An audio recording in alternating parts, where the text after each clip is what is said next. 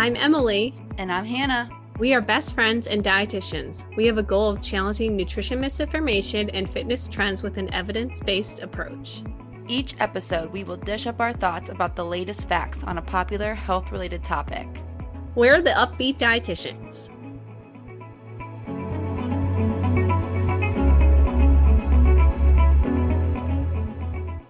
Hello, everyone. Welcome back to another episode of the Up-Beet Dietitians podcast. Hello, everyone. Welcome back.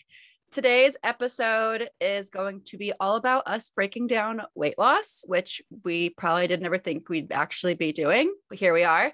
Um, we're going to be breaking down those sustainable strategies for weight loss because we always talk about what doesn't work for weight loss, what you shouldn't do, and today we're going to give a lot of tips and tricks and advice on what actually does work if you have weight loss goals, which leads me right into the first point actually is that you're allowed to want to lose weight. You're allowed to want to change the way your body looks. That's called body autonomy. However, I highly recommend putting weight loss on the back burner and really making the focus more about building these sustainable behavior changes because you have a lot more control over those than you do the number on the scale. So that's what we're going to be going over today.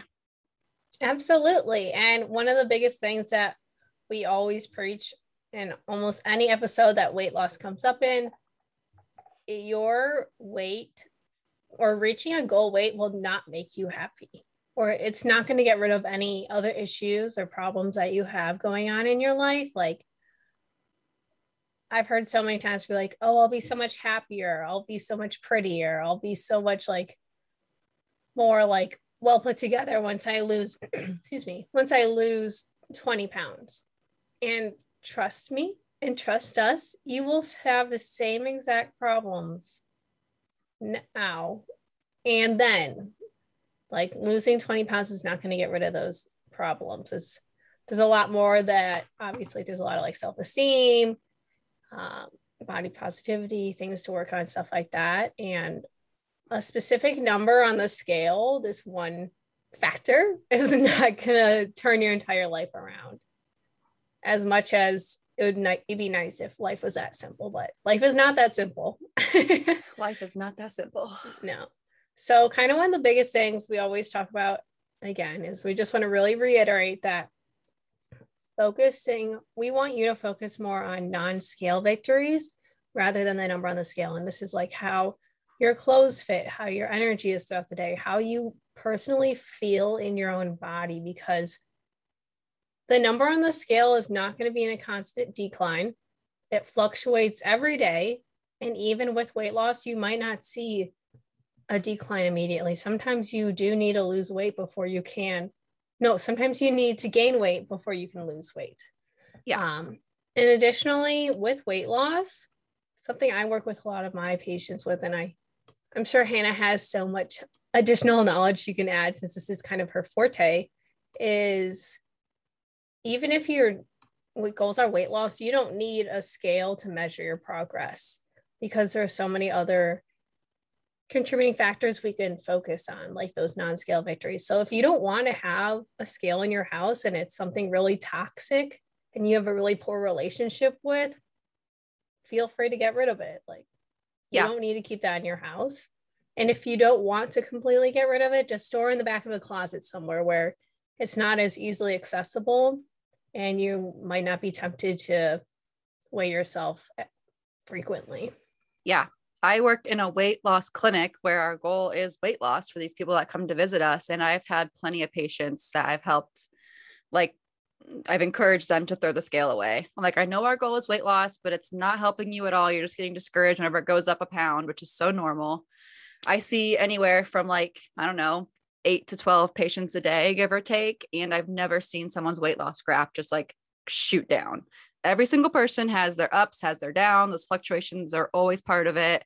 Um, mm-hmm. It's just not realistic. And if you do have that straight downhill downhill slope, really quickly losing weight, um, your chances of gaining that weight back are very high because you probably lost it in a way that was just not realistic or sustainable for you. So, yes, I definitely reiterate that. Throw the scale away if it's not helping you. Even if you are wanting to lose weight, you don't have to be so focused on the scale if it's only making your journey more uncomfortable and stressful for you.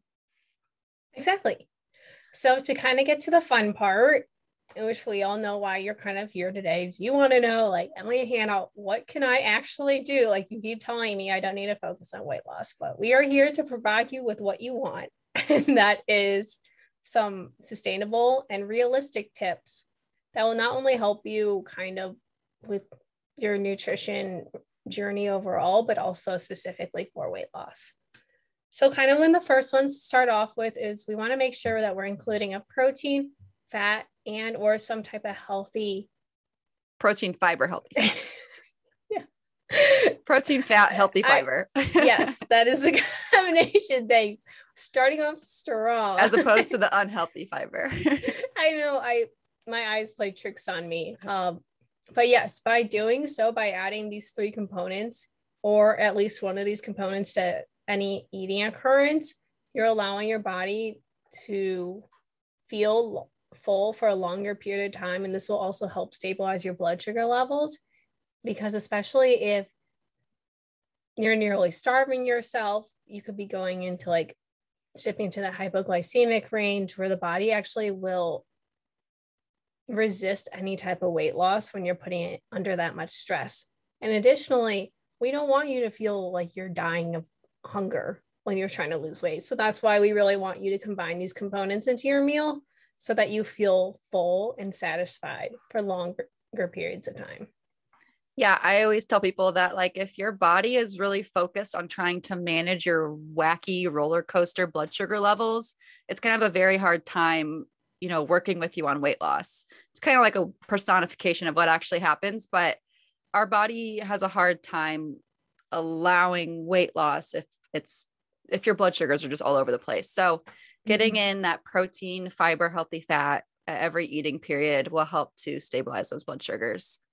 And along with that, it can be very helpful to eat every three to four hours. I think we discussed that in the intermittent fasting episode as well but this also really helps with those stable blood sugars and it prevents you from overeating later in the day because if you say don't eat breakfast and you don't eat your first meal till noon you're pretty likely to spend that afternoon overeating and overcompensating from not getting enough intake throughout the earlier part of the day so trying to get in food which includes protein fiber and or a healthy fat at each of those meals um, every three to four hours will be key Exactly. And kind of, uh, I feel like something that a lot of people experience is like, oh, I was so good throughout the day. And they had like a salad and a piece of fruit. And then they're like, but after like 8 p.m., I just binge so many like either like carb heavy or like fatty foods. And I don't know what to do. By eating every three to four hours, this will help you uh, help to reduce that chance of you binging at night because you won't feel as hungry in the evening. Yeah, that happens all the time. Everyone's always so proud of themselves for like not eating all day, but then it always backfires every single time. Yeah. Let yourself eat throughout the day. yeah. It'll only help you. Eating more will help you to eat less. Yes. So our next kind of point is dipping into that fitness portion because this is a nutrition and fitness podcast. Heyo. and the next component kind of to focus on with weight loss is incorporating more resistance training into your exercise regime. Uh, resistance training is essentially like weight, weightlifting, stuff like that to kind of help you build muscle mass. Because when you have more muscle mass on you, you're actually going to increase your metabolic rate over time. So that's why it's really awesome. You will not get bulky, as we discussed, I think, on a past episode with Damien. You can go check that out. The exercise professional episode. One yeah. of those, but look, look out for with Damien Michael. He's the yes. guest on that one. Yes. But by building more muscle, you're going to increase that metabolic rate and that will in turn help you lose weight over time. You don't need to kill yourself with cardio. We don't want you to do that. Yeah, I don't recommend it. It'll just burn you out and honestly, it might make your metabolism adapt even more to that lower level. It's just not a good thing. Mm-hmm. All right, our next little point here is about food diaries, which are, I feel, very controversial amongst dietitians in terms of like calorie counting. We all really enjoy them for like if you are doing the FODMAP diet and you have to like see what foods you tolerate and that kind of stuff, they can be really helpful. Um, but in terms of calorie counting in food diaries, I feel like it's pretty controversial amongst even us dietitians. And the reason is, or my understanding of why it's so controversial is because it can be a very slippery slope into disordered eating habits for a lot of people, but not always. Um, it is so dependent on the person and the reason why they're using it and like their attitude towards using it. It can be a really good tool for a lot of people, especially people who are maybe like just starting out and don't really have a good grasp on like how many calories are in, in, these certain snacks and meals and that kind of stuff. And it really is like just a learning tool more so than the lifeline where you're just dependent on it and you have, you know, a freak out if you don't put in your meal exactly right in MyFitnessPal. And I always tell my patients and clients that if we are going to use a food t- diary together, I'm not going to allow them to use it until they're 95 years old. The goal is to just use it for a short time to help them learn what they need to learn and then we'll eventually learn how to get away from it and they can just maintain those habits long term. So if you do use a food diary for calorie counting it can be very helpful for some because the amount of calories you eat i mean it really does dictate what your weight is going to look like but that is a very oversimplified way of thinking about weight loss just calories in calories out. There's so much more to it than that so as you can see i am kind of wishy-washy on the subject because it really is dependent on the person um, there are some who can use it and do very well with it. And if they do, they shouldn't do it long term. And there are others who really should just steer clear of it because, again, it can be a very slippery slope. I agree. I think I'm definitely on the side of the spectrum that's much more like anti tracking, just because a lot of like what I focus on and preach, like, not that there's a, there's obviously nothing wrong with either of our views. It's just like what we focus on more as a dietitian, but I'm much more focused on like the mental health aspect.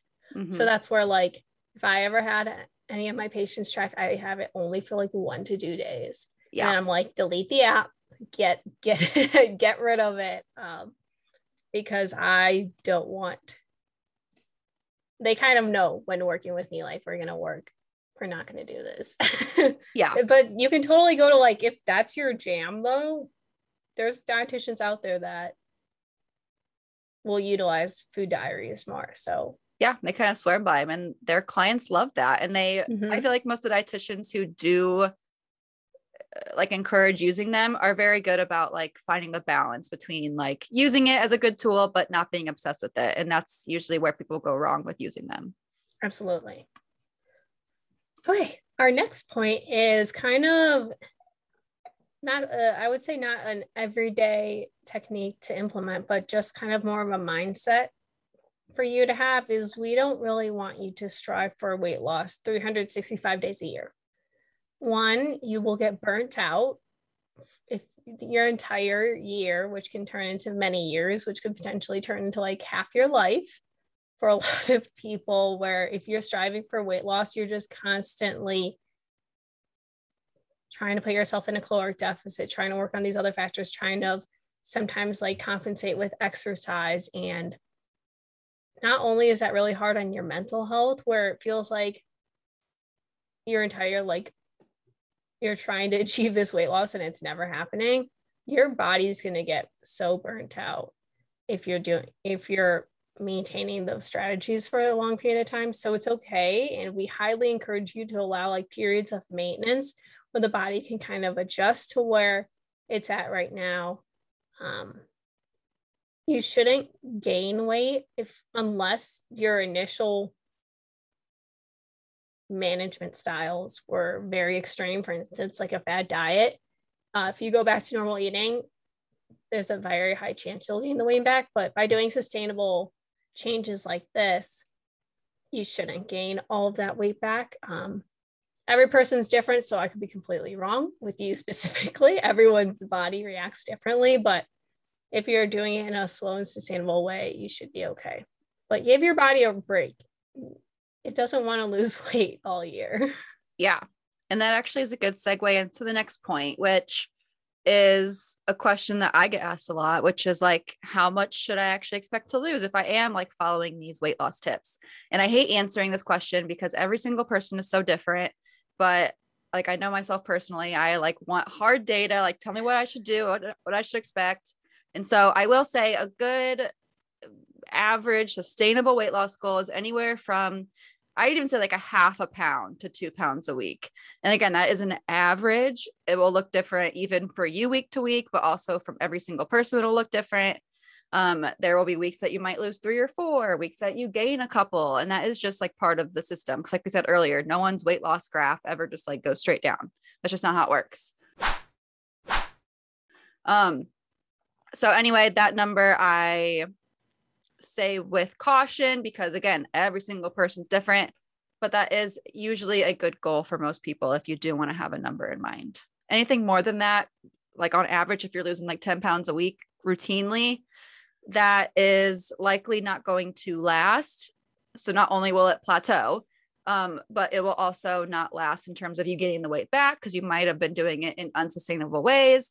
And then you also risk losing muscle mass if you are losing weight too quickly, which is no bueno for the metabolism because um, we want to, as Emily said earlier, have plenty of muscle mass to help keep our metabolism up and running in tip top shape.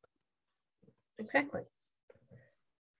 The next point is kind of another lifestyle change we recommend is we want to make sure you're getting the seven to nine hours of sleep every night. Sleep is such a plays such a strong component such a strong component in kind of our overall health and especially with the regulation of our hunger hormones and other hormones in general. It kind of allows you to reset throughout the night. It re- allows the body to rest kind of alleviate that stress it's been in all day. And if you are kind of depriving yourself of sleep, it can play a huge part in your weight loss journey and kind of the efficiency behind what everything is going on. And especially if you might have noticed, um, if you ever it's really late at night and you're feeling really hungry and you eat really close to bedtime, have you ever noticed that you have trouble falling asleep, you have trouble staying asleep? That's because your blood sugar is kind of trying to figure itself out. And typically, when we're eating, we're going to be awake for a bit longer, but by eating so close to when you're sleeping, that really messes up a lot of the hormones. Your body's kind of trying to get all those that incoming glucose under control and can disrupt your sleep schedule as well. So I typically recommend people don't eat two to three hours before bedtime. And I don't know what you recommend. I'd love to hear from you, but that's kind of my advice I give out. Yeah. I always say it really depends. Like I take it situation to situation because everyone always asks that too. That's a good point. Everyone always asks, like, am I allowed to eat past seven o'clock or is it going to all turn to fat? And if that's the question, then I'm like, no, no, no, you can eat past whatever time you want as long as you don't find that it disrupts your sleep or causes like acid reflux or anything. Mm-hmm. So I always tell the person, like, pay attention. Like, if you do eat pretty close to bed, just make sure you see if that does play any role. But I think two to three hours is a good piece of advice. Um, I also want to point out too that like I know myself, if I don't sleep well the next day, I just feel like super snacky and so that's another reason why weight or why sleep is so important i think for weight loss is like if you don't sleep well perhaps the next day you just feel like you're never satisfied no matter how much or what you eat. That's kind of like a personal thing. I've heard some patients say that too but i just feel like the munchies come on strong if you get like four hours of sleep. Absolutely. All right. One last little bullet point for you one last tip that we have for you. And it kind of goes along with the sleep actually because well, I'll lead by saying that it is managing your stress. And stress can look like not getting enough sleep, but stress can also look like uh, like work stress, school stress. It can look like the stress of, you know, doing three hour HIIT workouts seven days a week. That is a big stressor to our body. But in general, having that chronic stress can lead to elevated cortisol, which is our stress hormone, and that can increase our appetite and those cravings as well, which of course can negatively impact our weight loss goals and make it harder for us to manage our intake. Um, kind of similarly, along with that, when we do feel stressed, we often have a hard time making good decisions in terms of food. And sometimes emotional eating can come along with that. And as I'm sure we've said before, perhaps in like the uh, intuitive eating episode, emotional eating can be okay to a point as long as you realize it's not going to fix the problem. And that goes with stress eating too. So if you're eating just because you're stressed, do realize that that's not going to fix the stress. You really do need to figure out other ways to cope with stress and other feelings that you have if that's a struggle for you. Exactly. And kind of some, I, uh, this is something I really like asking people. Um, is I'm always like, do you have good stress management techniques? And I would say 50% of the time they do, 50% of the time they're like, oh, I just kind of pushed through. I'm like, this is something really important that not only for weight loss, but also general health. Like stress impacts our health so much in mm-hmm. kind of every way possible. Like I swear every chronic condition, it's like increased risk of under like high levels of stress for a long period of time. So whenever I learned yeah. about that, I remember in school, it's like, oh my gosh, I'm gonna get every condition because I'm so stressed. um, but like meditation is really awesome for stress. Breathing exercises are super simple. You can find them on YouTube. Uh, the Calm app is available as well. Additionally, like going on walks is a low intensity stress relieving activity, as well as exercise. Exercise is kind of sometimes I like to put a little asterisk next to that because I'm yeah. like, let's not abuse exercise where we're kind of pushing ourselves to feel numb and nothing at all because then we're putting, putting our body to a different type of stress and that's yeah. not going to help. But um, it's kind of really also like reading, listen to music, just like going outside and being in the sun.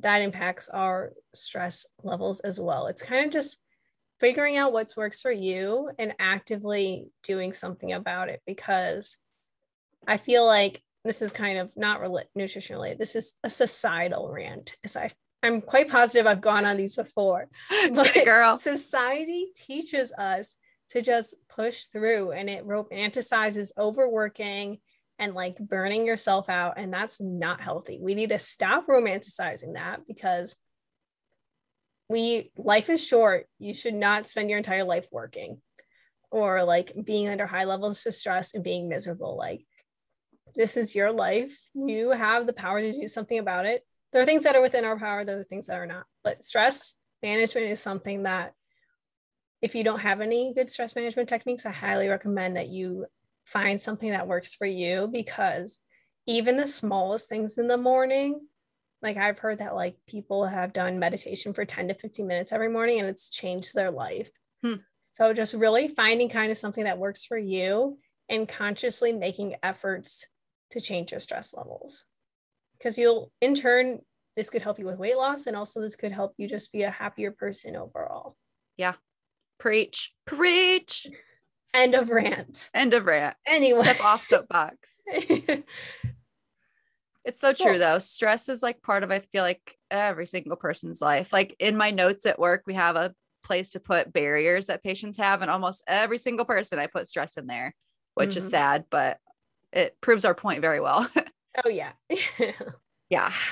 Okay, so those were our tips, guys. We hope that those feel more realistic than say like cutting out carbs or only eating two days a week or I don't know. There's thousands of fad diets out there, whichever one you've done the most recently. I hope it seems more sustainable than that yeah. because there are just a ton of issues with fad diets and especially with weight loss. That's usually the goal of doing them is weight loss. Um, they're just not sustainable. They are often so restrictive. They have a lot of random rules usually that don't really make a lot of sense, like keto, for example tune into the episode if you want to hear about our thoughts on keto. um, people who do these diets often don't maintain the weight loss. I have so many situations I can think of with patients and clients that have told me the diets they've done and how they're at their heaviest weight than ever after doing those diets. Um, people often gain all the weight back within two years, if not sooner than that. So, truly sustainable weight loss will coincide with realistic and maintainable changes. It's the way to go retweet. Woo. So kind of our, you know, guys know this isn't a fad diet episode, but we like to have kind of final thoughts for what we'd like, we'd love for you to take away from this. Um, if you didn't take anything away we're about to talk about, we hope you something resonated with you. But additionally, if you are struggling with weight loss, it is so important that you work with a dietitian who has the proper training and qualifications to do so. There's so much that goes into weight loss and the discussion of weight loss as we talked about like HAES, we've talked about like in, intuitive eating, um, we talked about society's like perception of weight loss and how the diet industry always pushes for the weight loss agenda. There's so much that goes into it than just telling someone this is how many calories you should eat or this is how many macros you should eat every day. Yeah. Dietitians have that counseling and behavioral health background so they can effectively help you make individualistic changes to your life that will actually benefit you rather than just giving you a number to focus on and telling you to track. Yeah. Yeah, agreed. That kind of, if you couldn't tell what I was hinting at, um, one of the biggest things we've seen with like, especially influencers, where they preach weight loss and they are health coaches or nutrition coaches or whatever lifestyle coaches, whatever they want to call themselves. Um, and if they use their own testimonial as kind of their qualification, like, look at me, I lost 60 pounds in two months. Uh, therefore, I am qualified to give nutrition advice. Respectfully, no. um, just because I personally know how to speed up my, like, I, as a runner, like, I know how to make myself run faster with my training. That does not mean I'm qualified to go coach, like, a collegiate team of track and field. Absolutely not. I do. Yeah. I do not have the qualifications and I do not have the educational background or even like experience or anything. So just remember whenever you're seeing those like or before and after posts or like transformation posts, that's such a big thing with companies. They're like, join our transformation. And then they show you all these coaches that have lost weight. And then they're like going to be your weight loss coach. Just keep that in mind that you don't know what they did to change um, their lifestyle to get weight loss. You don't even know if that's accurate what they're showing you, mm-hmm. which is another big thing. Like they could tell you they lost in that amount of time. That could be a complete lie. It could be photoshopped. There are so many things that go into so- social media is fake. That's I've been realizing that more and more as I've been like on TikTok. Especially. Social media is so fake. Yeah. It's like we've all known this, but it's kind of the deeper you go and you're like, wow, no one's real on here. You can't trust anything you see, like no, anything at all. No. So just keep that in mind yeah. when you're scrolling through Instagram, scrolling through TikTok, whatever else is really. eh. Um, Facebook, maybe if you're in your 30s, 40s. Oh, yeah. Yeah. Facebook, YouTube, um, Ooh, stuff like YouTube. that. YouTube. Yeah. Just keep that in mind. Yeah. And then kind of just re-emphasizing sustainable small changes are the way to go. They might not, you might not see the progress as quickly as you'd like, but it's important to keep in mind with weight loss, it's not something that can be done in one week or two weeks. Yeah. Depending on how much weight you're going to lose. Um, and even then, it can take like at least a month. It could take three months. It could take six months. This is not something that as much as we know you don't want to hear it, it is not something that will be a quick fix overnight or over a couple weeks. It's something that really you kind of need to put in the dedication over a longer period of time. Mm-hmm. And then you have the struggle of maintaining it too. Like mm-hmm. that's another battle you have to fight once you get to your goal weight, whatever that is, whatever feels good for you you then have to keep those habits going forever instead of going back to whatever it was in the past that led to you being at a weight you didn't feel comfortable at. Absolutely. Yeah. Well, I would say one last thing on this is again, I want to reiterate that I know weight loss is very controversial and depending what communities you are in, I don't know if you guys follow other dietitians or whoever else, other health professionals but it is very controversial, especially now with, like Emily said, HAES and intuitive eating and all of that. And there are even some dietitians who like will not even touch on weight loss. And I totally get that because we have seen time and time again that weight loss is not always sustainable for a lot of people. Um, the weight does often come back, but I do want to just make the point that if you do want to lose weight, that is okay. But like we've said throughout this entire episode, make sure you're just going about it in the right way by working with a dietitian and really focusing on fixing or not fixing, making changes to your your habits. That's the biggest thing instead of just doing fad diets. I think those are the ones that we obviously want to steer clear from. Absolutely. Yay.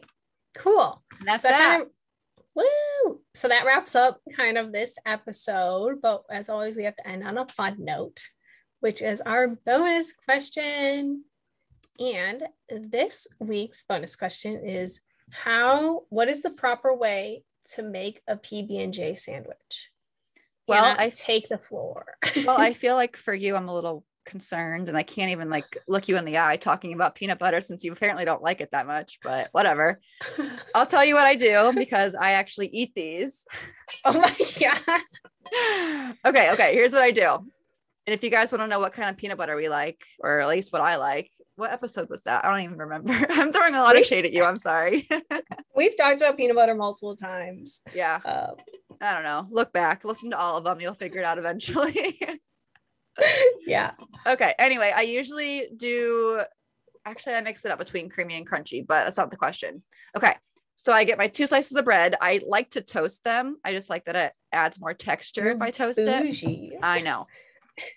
I toast it and then I have two utensils to spread stuff. I don't like using the same one because then you get like peanut butter in the jelly jar or jelly in and the you peanut have butter to jar. wash two utensils. I just put them in the dishwasher, so it's fine. It takes up like a centimeter of space. You don't get to make judgments on this because you don't even like peanut butter. So what do you know? Just throw me under the bus. I automatically lose this question. Did I pick this question or did you? Because I feel I- like if I if I picked it just to be mean to you, that says a lot about me. But I I don't remember think you picking it. this question. I swear I didn't think about all this when I like picked the question. Okay. Anyway, I toast my bread, I put it on a plate, and then I usually get a butter knife and I spread the peanut butter on one side on the one slice. And then on the other slice, I get either a spoon or a butter knife. Spoons are just easier to like scoop the jelly out because if you like get a knife and get the jelly out, it like slides all over the knife and you like can't get a good hunk of jelly. So I like to use a spoon on the jelly on the other slice of bread and then bam, put them together, PB and J. And then I slice it down the middle, not diagonally. Interesting. Okay. Are you ready? Ready as I'll ever be. so when I choose to eat peanut butter and jellies, which is like once a year, maybe, or like once every two years, it's typically when I'm hiking, and that's a really easy thing to like bring. Yeah. Um, I'll do creamy peanut butter. On even though I know in the question I said chunky peanut butter, but that's how I like it on like peanut butter toast or waffles. But if it's a sandwich, I like creamy peanut butter. Um, but I'll do creamy peanut butter with a knife on whatever bread I so desire. I'm not really that picky. Me neither. Um, and then I'll scrape my knife and then Mm. I'll stick it into the jelly jar. Oh, that's how you guys do it. yeah, yeah. but then what I do is I tilt the jelly or the jam jar. So like kind of like so I just had to like push it out. Okay, that's good because So like don't I said, to- it like tips off. Like Mhm. yeah. Yeah. And I took I like the like berry jams. Sometimes I'll like add fresh berries too. I'll like do a jelly and I'll add like yeah. blueberries, for example. That's really good. That sounds so good. yeah. I cut mine diagonally though, because Mm. I am a child. I feel like no matter how you cut it, if you cut it, it's kind of childish and juvenile. But it's it makes okay. it taste better. Sometimes I'll leave It it, and do it in like fours. That's I'm Oh, when I'm feeling really wild. I love to like cut wraps in half too. It's just so much more Oh, fun That's to like, like, a restaurant. Eat the like middle of a wrap. Yeah, yeah, yeah. Oh yeah, yeah. So that first bite is like the actual middle of it, not oh like yeah. the butt and end. it's It's all nice just when you can, tortilla. see, you can see it, so it's like nice. Yeah, it's aesthetic, aesthetically. aes- can't say that word. It's pleasing to look at. Yes. Cool. Ah. and that's how you do a PB and J. Okay. Well, thank you guys so much for listening. As always, we hope that you learned something new, took something from this. Um, Wow, outros are hard. I feel like you always do them, and now I have to do it today, and I don't know, I what to say. All right, I'm gonna keep it short then, so I don't make myself look like a real crazy person. Thank you guys for listening. We will see you in the next one. Alrighty, bye everyone. Bye. Thank you so much for tuning in on this episode of the Up-Beet Dietitians with your hosts Emily Krause and Hannah Thompson. We appreciate you all so much for continuing to support us. In order to support us and sustain the success of this podcast, please subscribe and leave a rating and review. If you'd like to provide us feedback for future episodes and guest stars, follow us on Instagram at the Up-Beet Dietitians. Lastly, you can show us support by providing a monthly donation using the link at the end of our bio. Once again, thank you so much for listening today and stay tuned next Wednesday for a new episode. Until then, we hope you have a wonderful rest of your week.